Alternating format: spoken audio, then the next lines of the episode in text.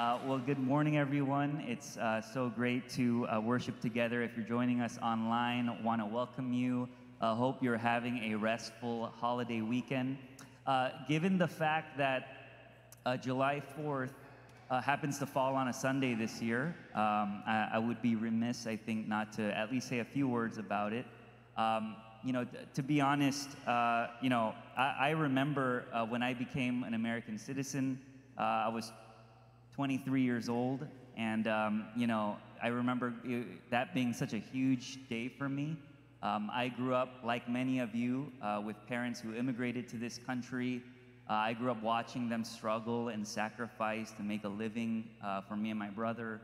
Um, and then I went off to college. Um, I actually majored in American history. And so then a few years later, to actually finally become an American citizen was like this culminating moment. It was a huge milestone for me. Um, but at the same time, I, I think, like many of you, um, these past few years, um, I think a lot of us have had to wrestle with what it means to be an American. Um, I think a lot of us have had to reckon with the parts of our history that are um, pretty complicated and, and frankly shameful. Um, and, and, you know, I, I kind of, before we kind of get into the word, I want to give us maybe two things that I feel as followers of Jesus uh, how we might respond to this kind of uh, to this kind of dynamic. And the first thing I would say is this: uh, number one, I think as believers we need to learn how to live in tension. You know, I think it's actually okay to be proud and thankful to live in America, uh, to live uh, in a place where we have access to freedoms that um, a lot of people around the world don't have access to. Um, I think it's also okay and actually very necessary to be critical of the ways that America has often not lived up to its ideals. Um, be critical of the ways that um, a lot of times this country has been set up, and in some sense is still set up to um, benefit some and marginalize others. And I think it's okay to feel both conflicting emotions. Um, I think we, we're living in a world right now where everyone wants us to be black and white about everything where you're either 100% for something or you have to be 100% against it. And I think as followers of Jesus, we need to learn how to live in that gray space. We need to learn how to live in tension.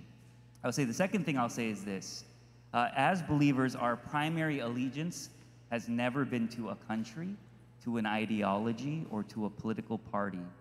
Um, you know, I think this doesn't mean that we shouldn't be actively engaged in politics. This doesn't mean we shouldn't be uh, seek to be the best possible earthly citizens, no pun intended, that we can be.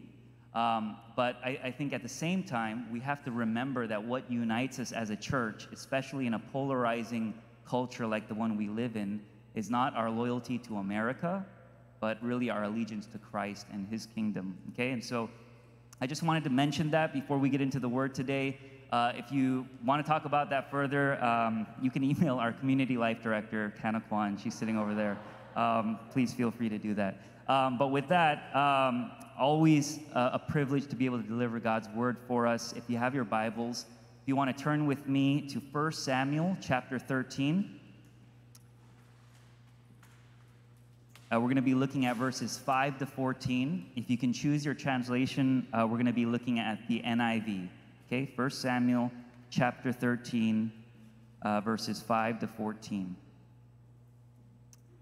This is the reading of God's word. The Philistines assembled to fight Israel with 3,000 chariots, 6,000 charioteer, charioteers, and soldiers as numerous as the sand of the seashore. They went up and camped at Michmash, east of Bethaven. When the Israelites saw that their situation was critical and that their army was hard pressed, they hid in caves and thickets, among the rocks, and in pits and cisterns. Some Hebrews even crossed the Jordan to the land of Gad and Gilead. Saul remained at Gilgal, and all the troops with him were quaking with fear. He waited seven days, the time set by Samuel, but Samuel did not come to Gilgal, and Saul's men began to scatter. So he said, Bring me the burnt offering and the fellowship offerings. And Saul offered up the burnt offering. Just as he finished making the offering, Samuel arrived, and Saul went out to greet him. What have you done? asked Samuel. Saul replied, When I saw that the men were scattering and that you did not come at the set time, and the Philistines were assembling at Michmash, I thought, Now the Philistines will come down against me at Gilgal, and I have not sought the Lord's favor. So I felt compelled to offer the burnt offering. You have done a foolish thing, Samuel said. You have not kept the command the Lord your God gave you. If you had, he would have established your kingdom over Israel for all time. But now your kingdom will not endure. The Lord has sought out a man after his own heart and appointed him ruler of his people because you have not kept the Lord's command. Amen. Um, this summer, uh, if you've been with us, you know that we are in a series called Unlearn and Relearn. Okay, and, and it's really our way of trying to get a little bit more practical with this idea that when, when you become a Christian, it's, it's so much more than adopting a set of beliefs. Um, it's, as the Apostle Paul says, a putting on, a putting off of the old self and a putting on of the new self. It's this idea that um, all of us are in this lifelong journey of unlearning and relearning. And each week this summer, we're talking about one thing we need to unlearn, one thing we need to relearn, and how the gospel helps us to get there. So, if you remember in week one, we talked about moving from busyness to presence. And then we talked about moving from fear to faith. And last week, we looked at moving from comparison to contentment. And today, uh, we're talking about control. Okay? Control. Uh, raise your hand if, if you're a control freak. Okay? There's no shame. It's a safe space. All right. I see some hands kind of like, you know, control. You know, okay. Um, an over planner, right? These are the people who plan out their vacations to the minute. Okay. People who need things to be a certain way all the time. Uh, these are the people who stand behind you while you're doing the dishes to make sure you're doing the dishes the right way. And then afterwards, they always redo the dishes because most likely you did it the wrong way. Um, or my favorite, these are the backseat drivers, right? The backseat drivers. Um, I love my wife. She's sitting over there, but um, she is the backseat driver of all backseat drivers, okay? Uh, we are sometimes like a thousand feet from the traffic signal, and she's like left, left, left, left, left, left, left, right? Um, like, you know, the, the people who the light turns green and, and they're like, go, go. And you're like, give me a minute to take my foot foot off the brake, right? And, and I see some of you kind of side eyeing the person next to you, but I would say that all of us in this room, if we were to really examine ourselves, have some area in our lives we love to be in control. For some of us, it's at work. For some of us, it's in the home. For some of us, it's our kids. Uh, and, and it makes sense because when the world feels like it's spinning out of control, we will do anything to give ourselves some sense of stability, some sense of security amidst all the chaos.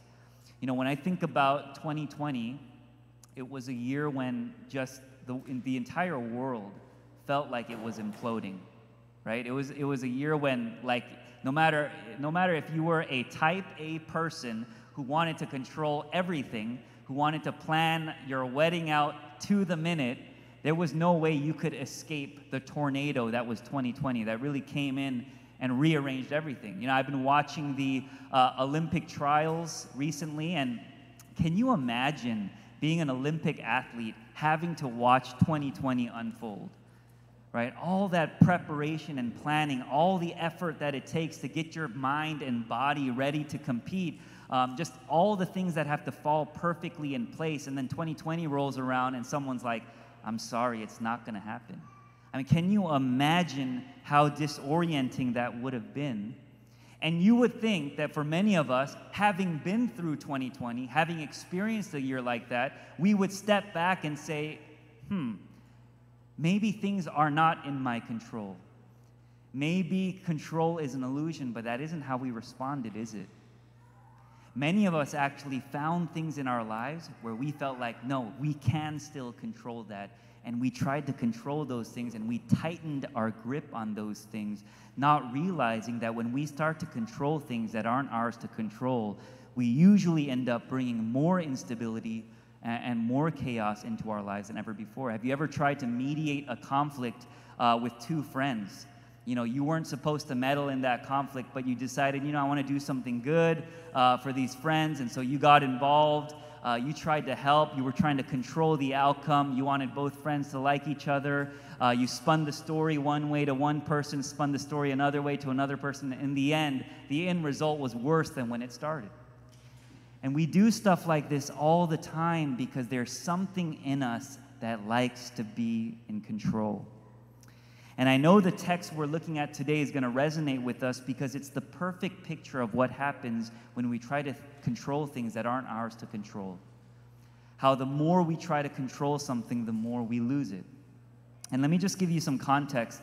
The story in 1 Samuel 13 is a story in the life of Saul, who is Israel's first king. Okay, and, and when you read the story of Saul, it's kind of frustrating, okay, because you have this guy who, uh, in the beginning, like right before this, he basically does everything you're supposed to.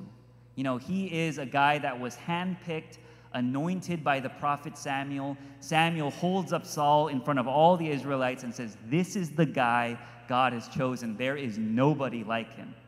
So he comes, he has the favor and blessing of God on him, and then he makes one mistake here in chapter 13 that has devastating consequences. And at the beginning of this chapter, you have Saul's son, Jonathan, who decides to poke the bear a little bit, which is the big bad Philistine army. And so the Philistines are upset. They're getting ready to fight the Israelites, and the Israelites aren't ready. So they're obviously getting anxious, they're getting scared, they're getting antsy. Listen to what it says in verses 6 to 8. It says, When the Israelites saw that their situation was critical and that their army was hard pressed, they hid in caves and thickets, among the rocks, and in pits and cisterns. Some Hebrews even crossed the Jordan to the land of Gad and Gilead. Saul remained at Gilgal, and all the troops with him were quaking with fear. Okay, so Saul's men are scared and they're waiting for Samuel the prophet to come and bless them because in those times, um, only certain people could perform certain rituals. And so Samuel says, I'll be there in seven days, wait for me. Well, for whatever reason, Samuel's late. And so Saul is like, okay, uh, my men are starting to scatter. I don't know what to do. And he decides to take matters into his own hands. He says, go bring me that burnt offering. I'll offer it myself. Right? He decides to take control of the situation. And, and, and Samuel gets there and, and he says, Saul, what have you done? And I love uh, Saul's response. He does what basically all of us do when we try to justify our need to control. He basically uh, blames it on the circumstances and then he rationalizes it by trying to say he was doing something good. He says, Well, I mean, you were late, so what did you expect me to do? Obviously, I did not want to go into battle without God's favor, so I had to just I had to take control. I had to take, I had to take matters into my own hands. And when you think about it, isn't that what we all do? When people call us out for being controlling, when people call us out for trying to control things that aren't ours to control, we love to blame the circumstances or rationalize it by trying to say we're doing something good. Think about the parents, right, who try to control their kids who try to dictate every life decision, who are so afraid of letting their children just make mistakes and think for themselves, who need their children to follow a very specific blueprint for life that they've created for them. What do they say? Well, I mean, I'm doing it only because I love them. I'm doing it because I want the best for my children. And these are the same parents who are asking what happened when their kids go off to college and they go off the rails right? The more we try to control, the more we lose it, right? Churches are notorious for this, over spiritualizing things in order to control their members, right? Keeping victims of spiritual abuse silent. Why? In the name of protecting the church, in the name of doing something good for God, not realizing that the end result is never better than when it started. Think about people who find themselves in toxic relationships that they should not be in. Right? I hear it all the time. People say, Well, I mean, I'm in this relationship uh, with this guy. He is wrong for me. All my friends tell me, like, I need to get out of this relationship. It's wreaking havoc on my soul, but I don't know. You know, I've been waiting. I know I've been waiting for a long time for God to provide me with a good guy. Nothing's happened. I don't want to be single forever you know, I'm willing to date the next guy that just comes in. You know what? I'll make it work. Or even worse, we start saying things like, you know what? Sometimes I think maybe God brought this person into my life so that I could change him, so that I could be the one you know, maybe this is for my benefit, for my maturity. And usually you'll hear me say, I don't think that's the case. I don't think that's it. And yet, this is what we do when we're afraid. We try to force certain outcomes, we try to rationalize bad decisions, and the more we try to control, the more we lose it. And this is what happens to Saul. Samuel looked, comes back, and he looks at what's happened and he says, What have you done?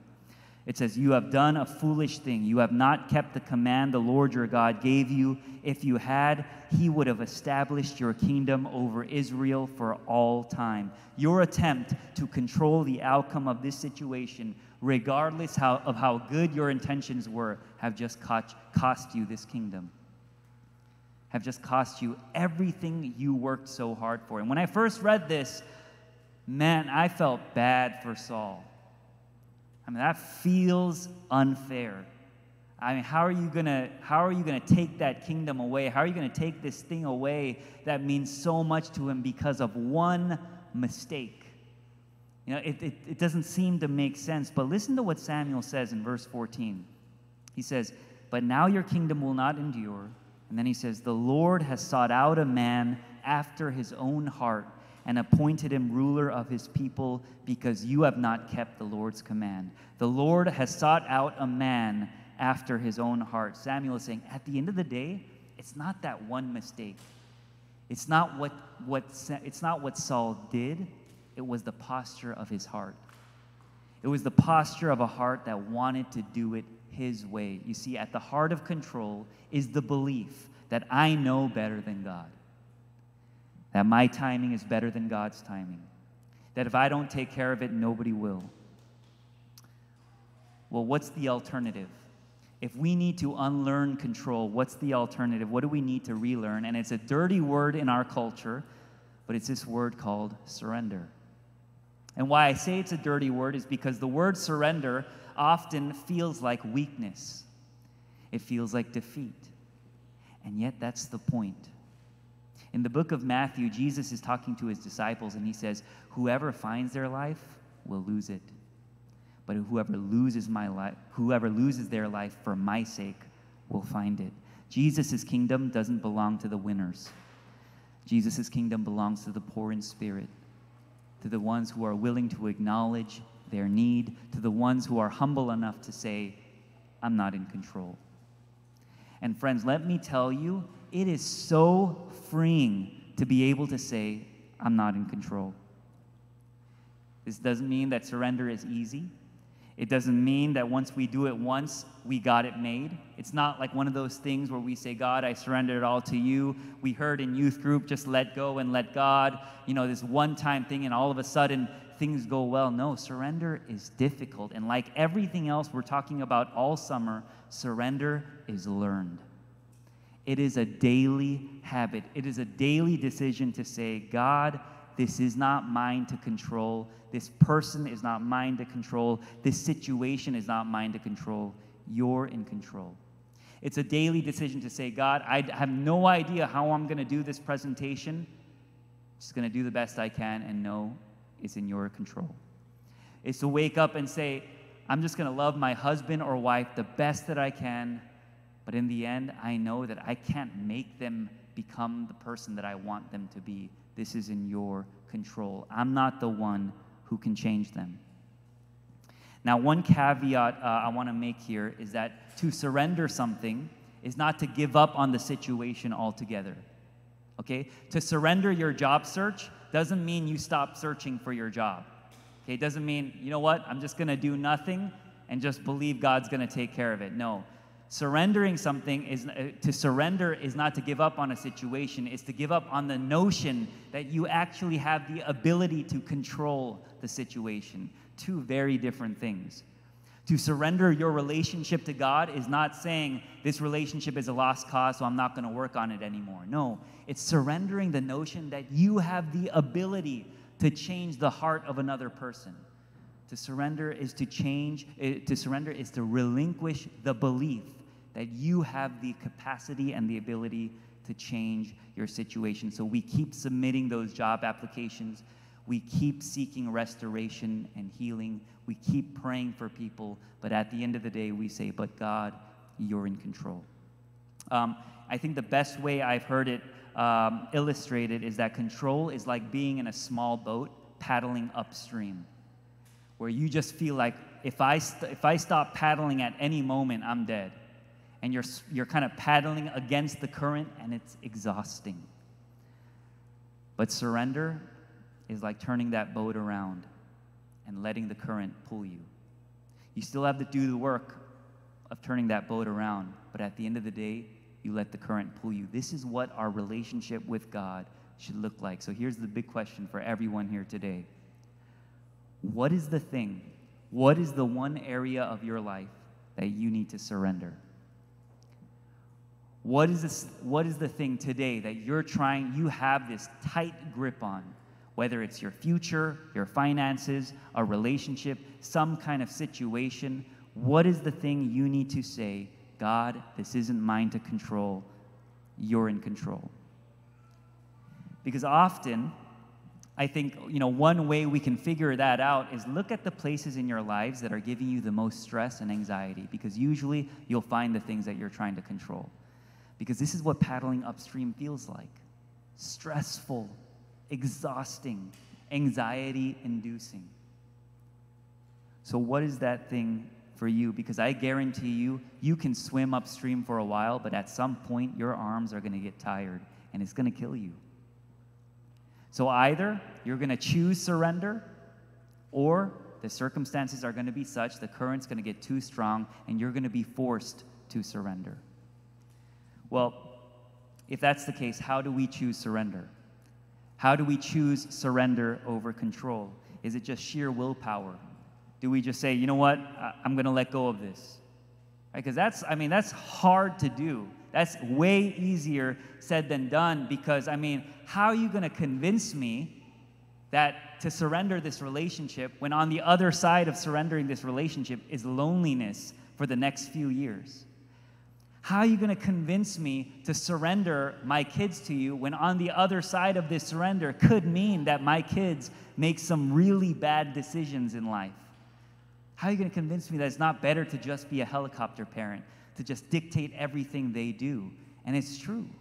It's so easy for me as a pastor to stand up here and say, just surrender these things to God. It's a totally different thing to be in Saul's shoes and basically stare at a situation in which your inaction could have devastating circumstances. To stare at a situation where if I don't do something now, if I don't take control of this situation right now, these people are going to kill my men. Very difficult to do. And so it makes sense why this isn't a new problem. We see this pattern from the beginning of the Bible to the very end people having a difficult time surrendering. We see it in the opening pages of Scripture. When you look at the book of Genesis, take Adam and Eve. God creates this world perfectly. He gives them one command. He tells them, Don't eat from that tree. And what do they do? At some point, they decide to take matters into their own hands. They decide to trust themselves over God. And what do they do? Devastation right? And God seeks them out in the garden, and he, he asks the same exact question Samuel asks Saul What have you done? And the response is exactly the same. She made me do it. And then she says, The serpent made me do it.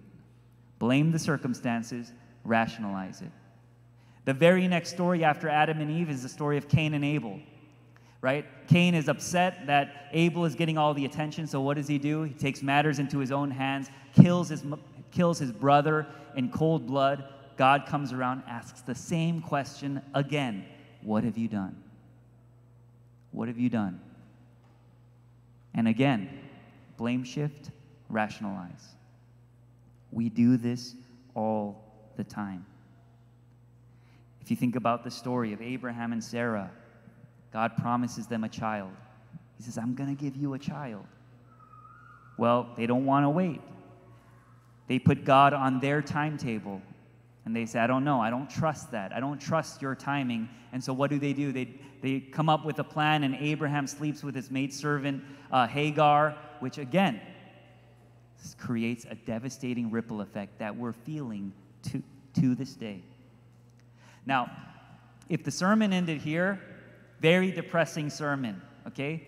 Because if the father of our faith, Abraham, couldn't do it, if the father of our faith couldn't relinquish control, what hope do you and I have?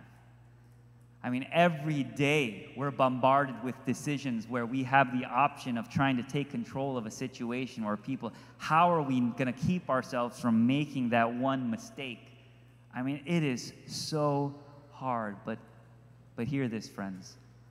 The lesson in all of these stories is not that there were these imperfect people who made the wrong, made the wrong decision and then altered the course of history. No. The lesson in all these stories is that you had these imperfect people and God was still sovereign over their bad decisions. God was still in control. And when I read the genealogy of Jesus, you basically see a line of people who tried to take matters into their own hands but ended up producing the Messiah. This is the way God works. Okay, so God is in control even when we make mistakes. That's comforting, but it still begs the question how do we learn to surrender? How do we learn? How do we make that a daily habit? And I would say this the only way you can relinquish control is if you truly trust the person you're relinquishing to right? The only way you can learn to trust someone is by looking at their track record. Um, a few years ago, work was getting really crazy for me and Carol, and so we decided to use this babysitting service. And uh, we found a babysitter. and we did not know her. It was the first time she came into our home, and first time we met her, we had all these rules, right? We were, I mean, we weren't, I mean, we weren't going to just trust anyone with our kids. So we were like, you know, this is when they eat. This is what they're allowed to do. This is what they're supposed to watch. Uh, you can only give them dessert if they've had this much dinner. All these rules. We could not relinquish that control. Why? We didn't trust that person. We knew nothing about her track record, and it makes sense. Well, uh, many of you know uh, Jimmy and Kat Yoon. Kat is our children and family, family ministry director, and they have four kids, okay? Amazing kids. Uh, in fact, confession, I probably compared our kids to their kids okay, at some point in time. Okay, uh, amazing kids, uh, and they're good friends of ours. When we drop our kids off at their house, oh, it's very easy to relinquish control because we know they know better than we do. They've been through it. We trust them completely. We look at their track record. We say anything we could think of, they've thought of it. We don't need to worry. It's so easy for us to surrender. Well, the gospel is the story of a God who stepped into the chaos that we made, who stepped into the mess we made, and showed us through his life, death, and resurrection that he's got it. That is the track record. He says he's got it. It may not have looked the way people wanted it to look. Jesus may not have been the kind of Messiah people wanted him to be, but at the end of the day, we know on this side of the cross that God was never not in control. And here's the great paradox the very way Jesus showed the world he was in control was through an act of surrender. When Jesus hung on the cross, you got to imagine the people standing right there next to him looked up and said, It's over. There is nothing we can do now, not realizing that in his surrender was our salvation. When Jesus on the cross cries out in a loud voice, Father, into your hands I commit my spirit. Father, into your hands I commit my spirit. He's saying, Dad, this hurts so much right now. This is a pain I've never experienced before in my life, but I'm going to choose to surrender. Into your hands I commit my spirit because I know you're working all things for the good. Friends, the path to surrender always goes through the cross. Always. And it's only when we learn to gaze at the one who surrendered perfectly, the one who saved his life and ours by losing it. It's only then that you and I too can release the things that we're trying so hard to control. Friends, I know it's excruciating to let go. I know. I know it can feel like if you're not the one holding on to this, nobody else will. I know it feels like if you don't take care of this, nobody else will.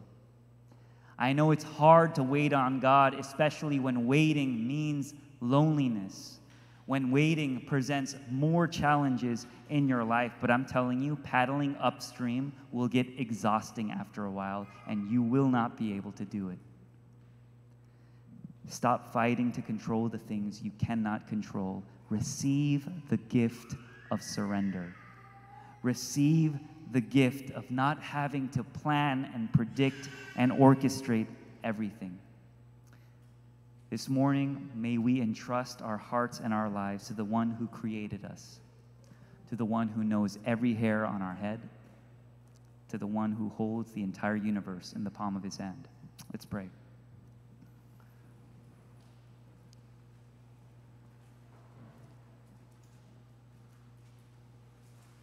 Heavenly Father, uh, we confess that it's so hard to surrender.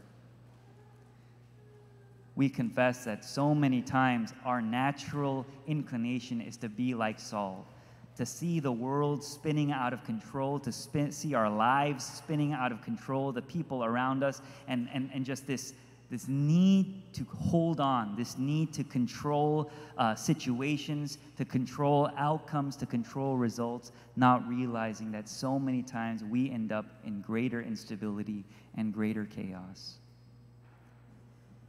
And this morning we want to come back to the cross in the most beautiful picture of surrender. And we want to lay down the things that we've been holding so tightly to we want to lay down the situations that we feel that, that we're trying to control that aren't ours to control. We want to lay them down at the cross. And we want to trust you. We want to entrust our lives. We want to entrust the people in our lives. We want to entrust our circumstances into your hands, knowing that you showed us through your life, death, and resurrection that you have a spotless track record.